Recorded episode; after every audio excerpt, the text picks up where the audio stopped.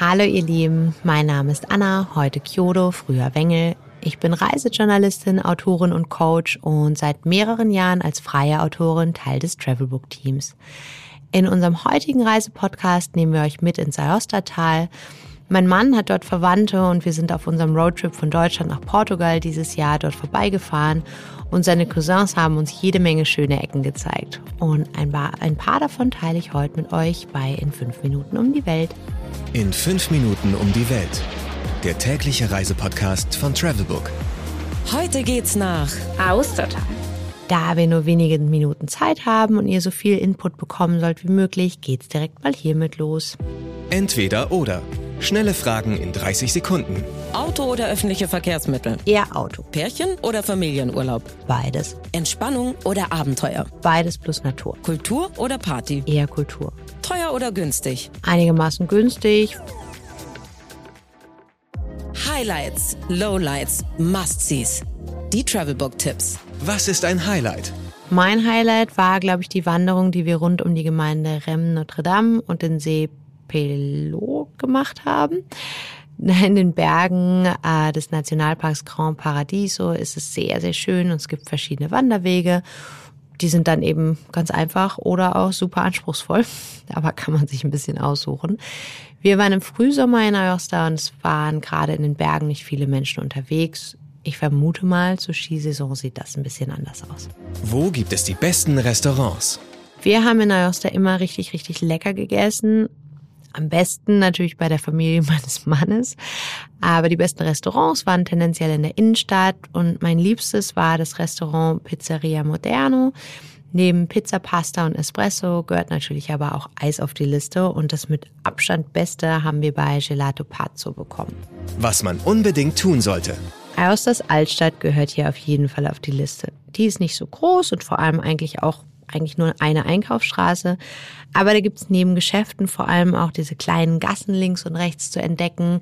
Genauso wie alte römische Ruinen, wie etwa das alte Stadttor oder die Ruine des alten römischen Theaters.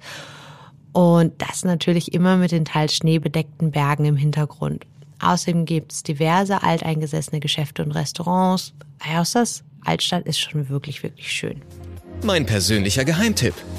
Ein Tipp, den ich gerne noch mitgeben möchte, ist der Lago de Viverone. Der ist zwar nicht im Aostatal, sondern schon in der nächsten Region Piemont, aber so weit ist die Fahrt nicht und ich finde ihn zu lohnenswert, um ihn hier nicht zu erwähnen. Der See ist selbst sehr hübsch. Mein absolutes Highlight hier war aber eine kleine Bootstour über den See.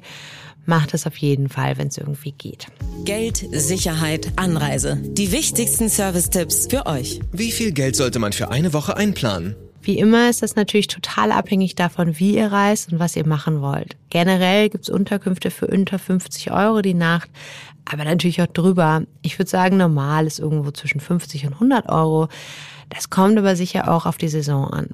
Essen ist tendenziell günstiger. Als Beispiel aus meinem Lieblingsrestaurant für ein Zwei-Gänge-Menü zahlst du da irgendwas um die 12 Euro, aber bekommst eben viel und vor allem sehr, sehr leckeres Essen. Naja, und Pizza ist tendenziell sowieso eher günstig. Was macht man am besten, wenn es regnet? Das Aostatal ist zwar vor allem wegen seiner Berge interessant und entsprechendes sonniges Wetter oder, naja, zumindest ohne Regen irgendwie wünschenswert, aber auch im Regen gibt's einiges, das man sich anschauen kann. In Aosta selbst zum Beispiel vor allem die Kathedrale. Es gibt aber auch ein paar Museen und Kunstgalerien und auch ein schönes altes Kino, das Cinema Théâtre de la Ville. Welche Gegend ist ideal für die Unterkunft? Das kommt drauf an, worauf ihr Lust habt. Wenn ihr zum Wandern oder Skifahren ins Aostatal fahrt, dann wahrscheinlich eher in Bergnähe. Wenn ihr euch Aosta selbst anschauen möchtet, am besten irgendwo in der Nähe der Innenstadt, damit ihr da rumlaufen könnt. Wie kommt man am besten hin? Auch hier kommt es wieder darauf an, von wo ihr kommt und wie es um eure Zeit im Aostatal herum aussieht. Wir sind zum Beispiel von der Schweiz kommen mit dem Auto nach Aosta gefahren. Das war wunderschön. Wenn ihr Abenteuer mögt, lasst ihr die Mautstraßen und damit Tunnel weg und fahrt über den Pass. Mir ist da oben ein bisschen anders geworden, um ehrlich zu sein.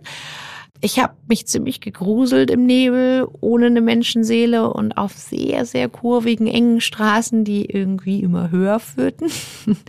Aber die Abfahrt war dann wieder super schön und auf jeden Fall ein Erlebnis.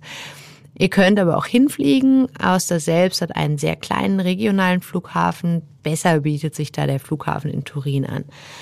Von da dann entweder anderthalb Stunden mit dem Auto oder etwa eine Stunde länger mit Bus oder Zug. So, ihr Lieben, das war's nun schon wieder mit dem heutigen Podcast. Ich hoffe, ihr konntet ein bisschen was mitnehmen und habt jetzt zumindest eine grobe Idee vom Majostertal. Mein Name ist Anna Kyodo, früher Anna Wengel, und das war in fünf Minuten um die Welt der tägliche Reisepodcast von Travelbook. 15 Sekunden Auszeit